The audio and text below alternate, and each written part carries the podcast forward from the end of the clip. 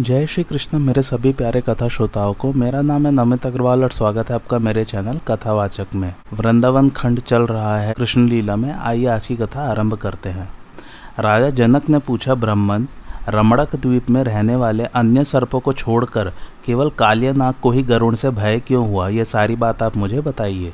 नारद जी ने कहा, राजन रमड़क द्वीप में नागों का विनाश करने वाले गरुड़ प्रतिदिन जाकर बहुत से नागों का संहार करते थे।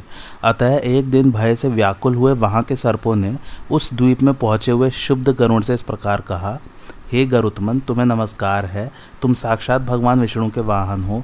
जब इस प्रकार हम सर्पों को खाते रहोगे तो हमारा जीवन कैसे सुरक्षित रहेगा।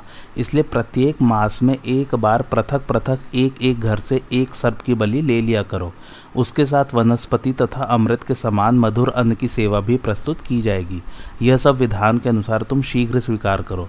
गरुड़ जी बोले, आप लोग एक एक घर से एक एक नाग की बलि प्रतिदिन दिया करें, अन्यथा सर्प के बिना दूसरी वस्तुओं की बलि से मैं कैसे पेट भर सकूंगा। वह तो मेरे लिए पान के बीड़े के तुल्य होगी। उनके यो कहने पर सब सर्पों ने आत्मरक्षा के लिए एक एक करके उन महात्मा गरुड़ के लिए नित्य दिव्य बलि देना आरंभ किया। जब कालिया के घर से बलि मिलने का अवसर आया तब उसने गरुड़ को दी जाने वाली बलि की सारी वस्तुएं बलपूर्वक स्वयं ही भक्षण कर ली। उस समय प्रचंड पराक्रमी गरुड़ बड़े रोष में भरकर आए। आते ही उन्होंने कालिया नाग के ऊपर अपने पंजे से प्रहार किया। गरुड़ के उस पाद प्रहार से कालिया मूर्छित हो गया। फिर उठकर लंबी सांस लेते हुए और जिह्वाओं से मुँह चाटते हुए नागों में श्रेष्ठ बलवान कालिया ने अपने सौ फण फैलाकर विषैले दांतों से गरुड़ को वेग पूर्वक डस लिया। तब दिव्य वाहन गरुड़ ने उसे चोंच में पकड़कर पृथ्वी पर दे मारा और पांखों से बारंबार पीटना आरंभ किया। गरुड़ की चोंच से निकलकर सर्प ने उनके दोनों पंजों को आवेष्टित कर लिया और बारंबार फुंकार करते हुए उनकी पांखों को खींचना आरंभ किया। उस समय उनकी पांख से दो पक्षी उत्पन्न हुए, नीलकंठ और मयूर। आश्विन शुक्ल दशमी को उन पक्षियों का दर्शन पवित्र एवं संपूर्ण मनोवांछित फलों का देने वाला माना गया है। रोष से भरे हुए गरुड़ ने पुनः कालिया को चोट से पकड़कर पृथ्वी पर पटक दिया और सहसा वे उसके शरीर को घसीटने लगे। तब भय से विवल हुआ कालिया गरुड़ की चोट से छूटकर भागा। प्रचंड पराक्रमी पक्षीराज गरुड़ भी सहसा उसका पीछा करने लगे। सात द्वीपों, सात खंडों और सात समुद्रों तक वह जहाँ जहाँ गया वहाँ वहाँ उसने गरुड़ को पीछा करते देखा। वह नाग भूलोक, भुवलोक, स्वर्गलोक और महरलोक में क्रमशः जा पहुँचा और वहाँ से भागता हुआ जनलोक में पहुँच गया। जहाँ जाता वहीं गरुड़ भी पहुँच जाते, इसलिए वह पुनः नीचे नीचे के लोकों में क्रमशः गया। किंतु श्री कृष्ण के भय से किसी ने उसकी रक्षा नहीं की। जब उसे कहीं भी चैन नहीं मिली तब भय से व्याकुल कालिया देवाधिदेव शेष के चरणों के निकट गया और भगवान शेष को प्रणाम करके परिक्रमा पूर्वक हाथ जोड़ विशाल पृष्ठ वाला कालिया दीन, भयातुर और कंपित होकर बोला, भूमि भरता भुवनेश्वर, भूमन भूमि भारहारी प्रभो, आपकी लीलाएं अपार है, आप सर्व समर्थ पूर्ण परात्पर पुराण पुरुष हैं, मेरी रक्षा कीजिए, रक्षा कीजिए। कालिया को दीन और भयातुर देख फणीश्वर देव जनार्दन ने मधुर वाणी से उसको प्रसन्न करते हुए कहा, महामते कालिया मेरी उत्तम बात सुनो, इसमें संदेह नहीं कि संसार में कहीं भी तुम्हारी रक्षा नहीं होगी। रक्षा का एक ही उपाय है, उसे बताता हूँ, सुनो। पूर्व काल में सौभरी नाम से प्रसिद्ध एक सिद्ध मुनि थे। उन्होंने वृंदावन में यमुना के जल में रहकर दस हजार वर्षों तक तपस्या की। उस जल में मीनराज का विहार देखकर उनके मन में भी घर बसाने की इच्छा हुई। तब उन महाबुद्धि महर्षि ने राजा मानधाता की सौ पुत्रियों के साथ विवाह किया। श्री हरि ने उन्हें परम ऐश्वर्यशालिनी वैष्णवी संपत्ति प्रदान की, जिसे देखकर राजा मानधाता आश्चर्यचकित हो गए और उनका धन विषयक सारा अभिमान जाता रहा। यमुना के जल में जब सौभरी मुनि की दीर्घकालिक तपस्या चल रही थी, उन्हीं दिनों उनके देखते देखते गरुड़ ने मीनराज को मार डाला।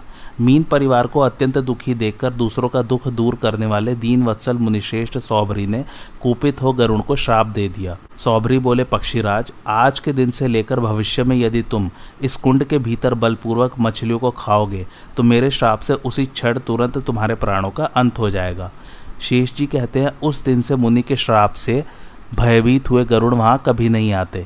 इसलिए कालिया तो मेरे कहने से शीघ्र ही श्री हरि के विपिन वृंदावन में चले जाओ। वहाँ यमुना में निर्भय होकर अपना निवास नियत कर लो, वहाँ कभी तुम्हें गरुड़ से भय नहीं होगा।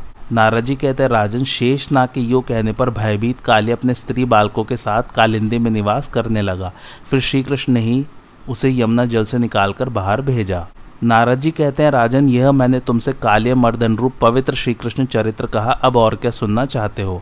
जनक बोले, देवर्षे जैसे देवता अमृत पीकर तथा भ्रमर कमल कर्णिका का रस लेकर तृप्त नहीं होते, उसी प्रकार श्री कृष्ण की कथा सुनकर कोई भी भक्त तृप्त नहीं होता, वह उसे अधिकाधिक सुनना चाहता है।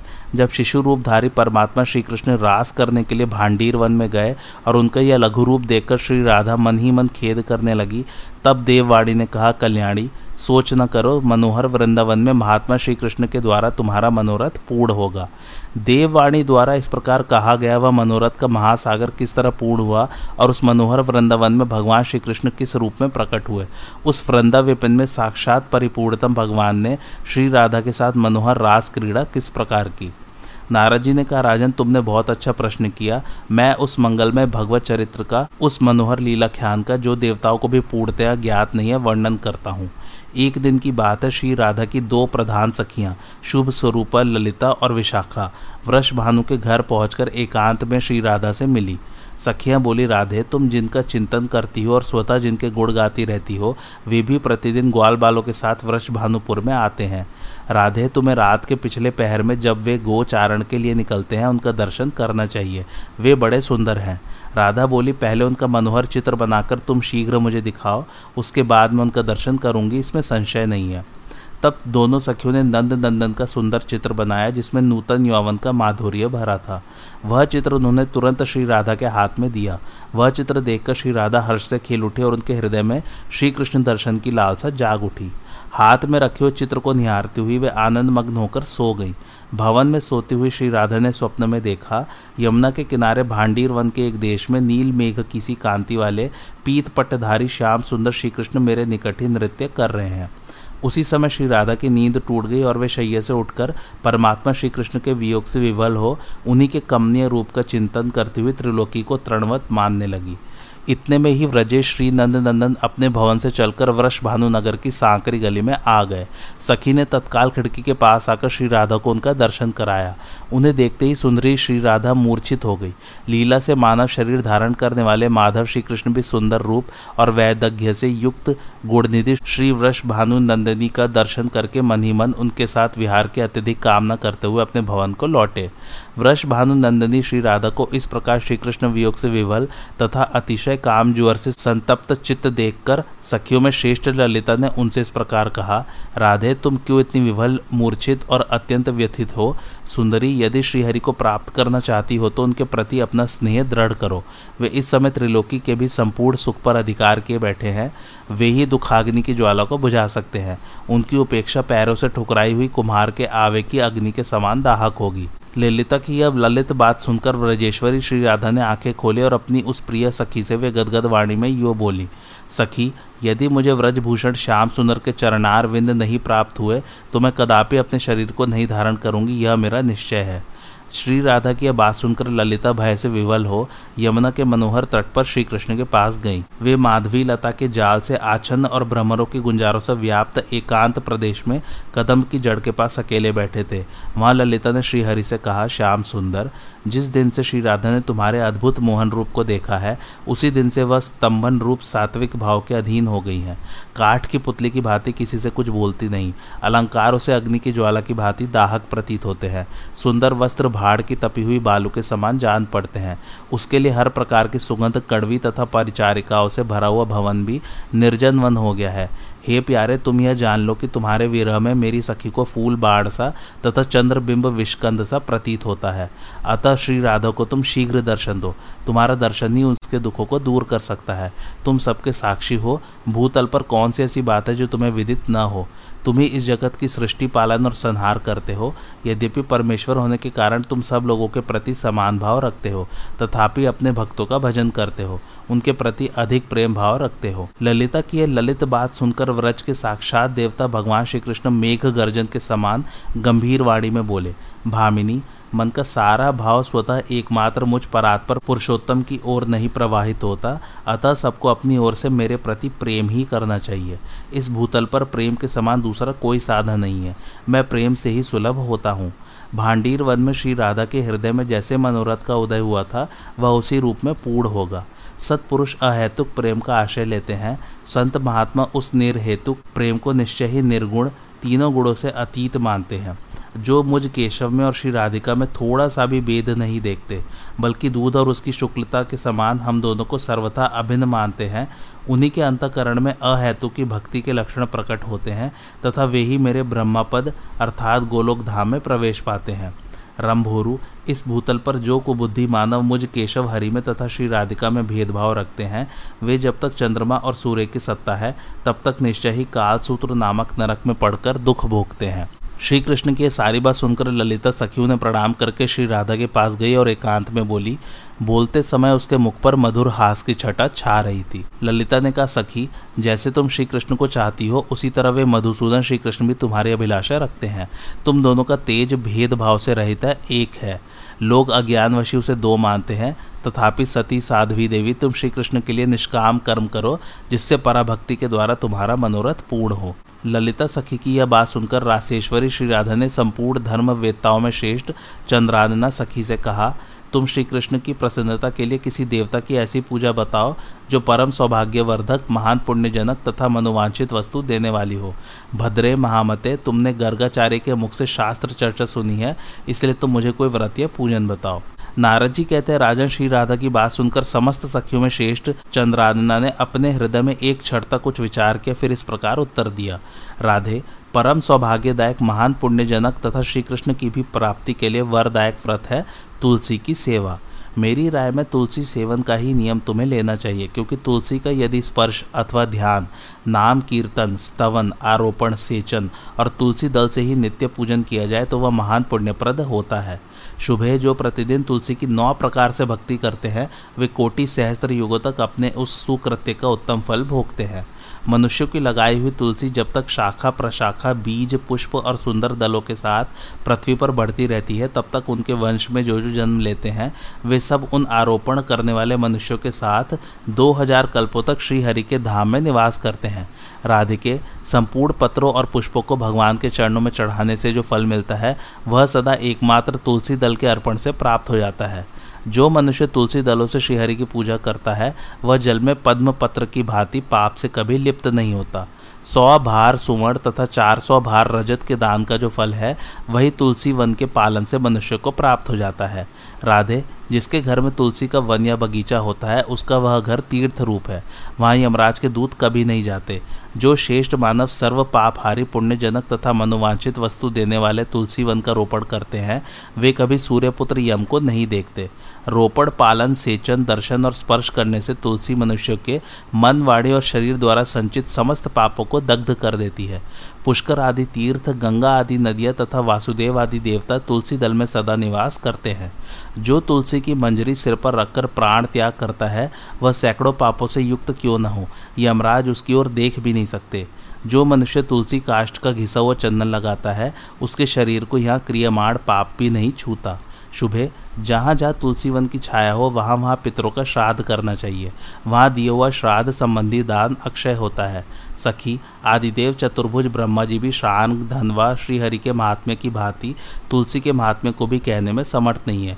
अतः गोप नंदिनी, तुम भी प्रतिदिन तुलसी का सेवन करो, जिससे श्री कृष्ण सदा ही तुम्हारे वश में रहें। इस प्रकार चंद्रानना की कही हुई बात सुनकर रासेश्वरी श्री राधा ने साक्षात श्रीहरि को संतुष्ट करने वाले तुलसी सेवन का व्रत आरंभ किया। केतकी वन में सौ हाथ गोलाकार भूमि पर बहुत ऊंचा और अत्यंत मनोहर श्री तुलसी का मंदिर बनवाया, जिसकी दीवार सोने से जड़ी थी और किनारे किनारे पद्म रागमणि लगी थी। वह सुंदर मंदिर पन्ने, हीरो और मोतियों के परकोटे से अत्यंत सुशोभित था तथा उसके चारों ओर परिक्रमा के लिए गली बनाई गई थी, जिसकी भूमि चिंतामणि से मंडित थी। बहुत ऊंचा तोरण उस मंदिर की शोभा बढ़ाता था। वहाँ सुवर्ण में ध्वज दंड से युक्त पताका फहरा रही थी। चारों ओर ताने हुए सुनहले वितानों के कारण वह तुलसी मंदिर वैजयंती पताका से युक्त इंद्र भवन सा देदीप्यमान था। ऐसे तुलसी मंदिर के मध्य भाग में हरे पल्लवों से सुशोभित तुलसी की स्थापना करके श्री राधा ने अभिजीत मुहूर्त में उनकी सेवा प्रारंभ की। श्री गर्ग जी को बुलाकर उनकी बताई हुई विधि से सती श्री राधा ने बड़े भक्तिभाव से श्री कृष्ण को संतुष्ट करने के लिए आश्विन शुक्ल का पूर्णिमा से लेकर चैत्र पूर्णिमा तक तुलसी सेवन व्रत का अनुष्ठान किया। व्रत आरंभ करके उन्होंने प्रतिमास प्रतक प्रतक रस से तुलसी को सींचा। कार्तिक में दूध से, मार्ग शीर्ष में ईख के रस से, पौष में द्राक्षा रस से, माघ में बारहमासी आम के रस से, फाल्गुन मास में अनेक वस्तुओं से मिश्रित मिश्री के रस से और चैत्र मास में पंचम रस से उसका सेचन किया। इस प्रकार व्रत पूरा करके वृषभानुनंदनी श्री राधा ने गर्ग जी की बताई हुई विधि से वैशाख कृष्ण प्रतिपदा के दिन उद्यापन का उत्सव किया। उन्होंने दो लाख ब्राह्मणों को छप्पन भोगों से तृप्त करके वस्त्र और आभूषणों के साथ दक्षिणा दी। मोटे मोटे दिव्य मोतियों का एक लाख भार और सुवर्ण का एक कोटि भार श्री गर्गाचार्य जी को दिया। उस समय आकाश में देवताओं की धुंधुबियाँ बजने लगी, अप्सराओं का नृत्य होने लगा और देवता लोग उस तुलसी मंदिर के ऊपर दिव्य पुष्पों की वर्षा करने लगे। उसी समय सुवर्ण में सिंहासन पर विराजमान हरिप्रिय तुलसी देवी प्रकट हुई। उनके चार भुजाएं थीं, कमल दल के समान विशाल नेत्र थे, सोलह वर्ष की सी अवस्था एवं श्याम कांति थी। मस्तक पर हेममय किरीट प्रकाशित था और कानों में कांचनमय कुंडल झलमला रहे थे। पीतांबर से आच्छादित केशों की बंधी हुई नागिन जैसी वेड़ी में वैजयंती माला धारण किए गरुड़ से उतरकर तुलसी देवी ने रंगवल्ली जैसे श्री राधा को अपनी भुजाओं से अंग में भर लिया और उनके मुख चंद्र का चुंबन किया। तुलसी बोली, कलावती कुमारी राधे, मैं तुम्हारे भक्तिभाव से वशीभूत हो निरंतर प्रसन्न हूँ। भामिनी, तुमने केवल लोक संग्रह की भावना से इस सर्वतोमुखी व्रत का अनुष्ठान किया है, वास्तव में तो तुम पूर्ण काम हो। यह इंद्रिय, मन, बुद्धि और चित्त द्वारा जो जो मनोरथ तुमने किया है वह सब तुम्हारे सम्मुख सफल हो। पति सदा तुम्हारे अनुकूल हो और इसी प्रकार कीर्तनीय परम सौभाग्य बना रहे। यो कहते हुए हरिप्रिय तुलसी को प्रणाम करके वृषभानुनंदिनी राधा ने उनसे कहा, देवी, गोविंद के युगल चरणारविंदों में मेरी अहै तु की भक्ति बनी रहे। तब हरिप्रिया तुलसी तथास्तु कहकर अंतर्धान हो गई। तब से वृषभानुनंदिनी राधा अपने नगर में प्रसन्नचित्त रहने लगी। इस पृथ्वी पर जो मनुष्य भक्ति परायणों श्री राधिका के इस विचित्र उपाख्यान को सुनता है वह मनीमन त्रिवर्ग सुख का अनुभव करके अंत में भगवान को पाकर कृतकृत्य हो जाता है। राजा जनक बोले, मुने, श्री राधा कृष्ण के चरित्र को सुनते सुनते मेरा मन अघाता नहीं, ठीक उसी तरह जैसे शरद ऋतु के प्रफुल्ल कमल का रसपान करते समय भ्रमर को तृप्ति नहीं होती। ब्राह्मण तपोधन श्री कृष्ण पत्नी रासेश्वरी द्वारा तुलसी सेवन का व्रत पूर्ण कर लिए जाने के बाद जो वृत्तांत घटित हुआ वह मुझे सुनाइए।